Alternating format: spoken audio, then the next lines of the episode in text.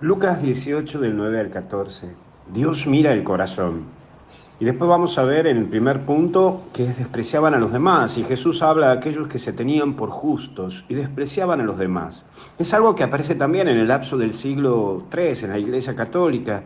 Y existía una secta dentro del catolicismo que se llamaban los puritanos. Era un grupo de personas que se encontraban en zonas alejadas, desérticas, porque no se querían contaminar con la sociedad. Sí, no se querían contaminar con la sociedad y se consideraban casi sin pecado. Mirá, hay personas, vos, yo, que viven actualmente con su cabeza así, creyendo que la vida se reduce a pecado y no pecado, pero también se puede pasar a vos y a mí esta situación en la cual creemos que cuanto menos nos juntamos con los demás, es mejor.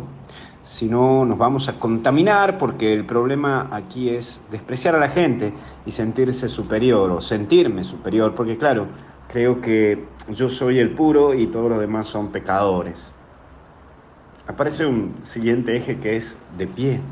Y esto dice mucho, ya que parece que no le tienes temor al mismo Dios y hasta hablar con Él parece que es algo de igual a igual. Es la tentación que sufrimos vos y yo, creer que Dios se tiene que amoldar a mi plan o a mi estilo.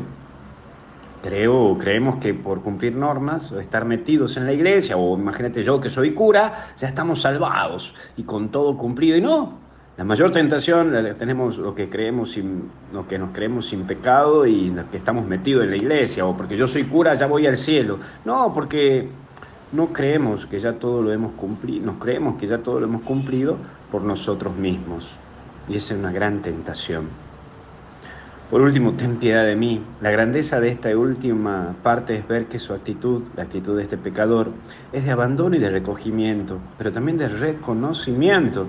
Y a esto apuntar a este tiempo de cuaresma, reconocer mi vida y mi nada para descubrir el todo de Dios y aprender que necesito de Él porque por mí mismo no puedo lograr nada. Dios es todo cuando comprendo que yo soy nada, pero que con Él me hago todo. Por eso abandonate hoy a la presencia de Dios, que este sábado puede iluminar tu vida y tu corazón. Llénate de Él y saber que somos pecadores perdonados, que necesitamos de su ayuda y de su auxilio, que Él nos socorre, Él nos sostiene y Él nos anima a seguir adelante y que somos pecadores, pero perdonados, porque Él nos invita a vivir ese sentido del amor de Dios. Que Dios te bendiga, te protege y te acompañe en el nombre del Padre, Hijo y Espíritu Santo. Sí, hasta el cielo no paramos. Buen sábado, cuídate, no te olvides, misa a las 11, Rosario 18 y 30 por Facebook. No te olvides de bajar la aplicación. Chao.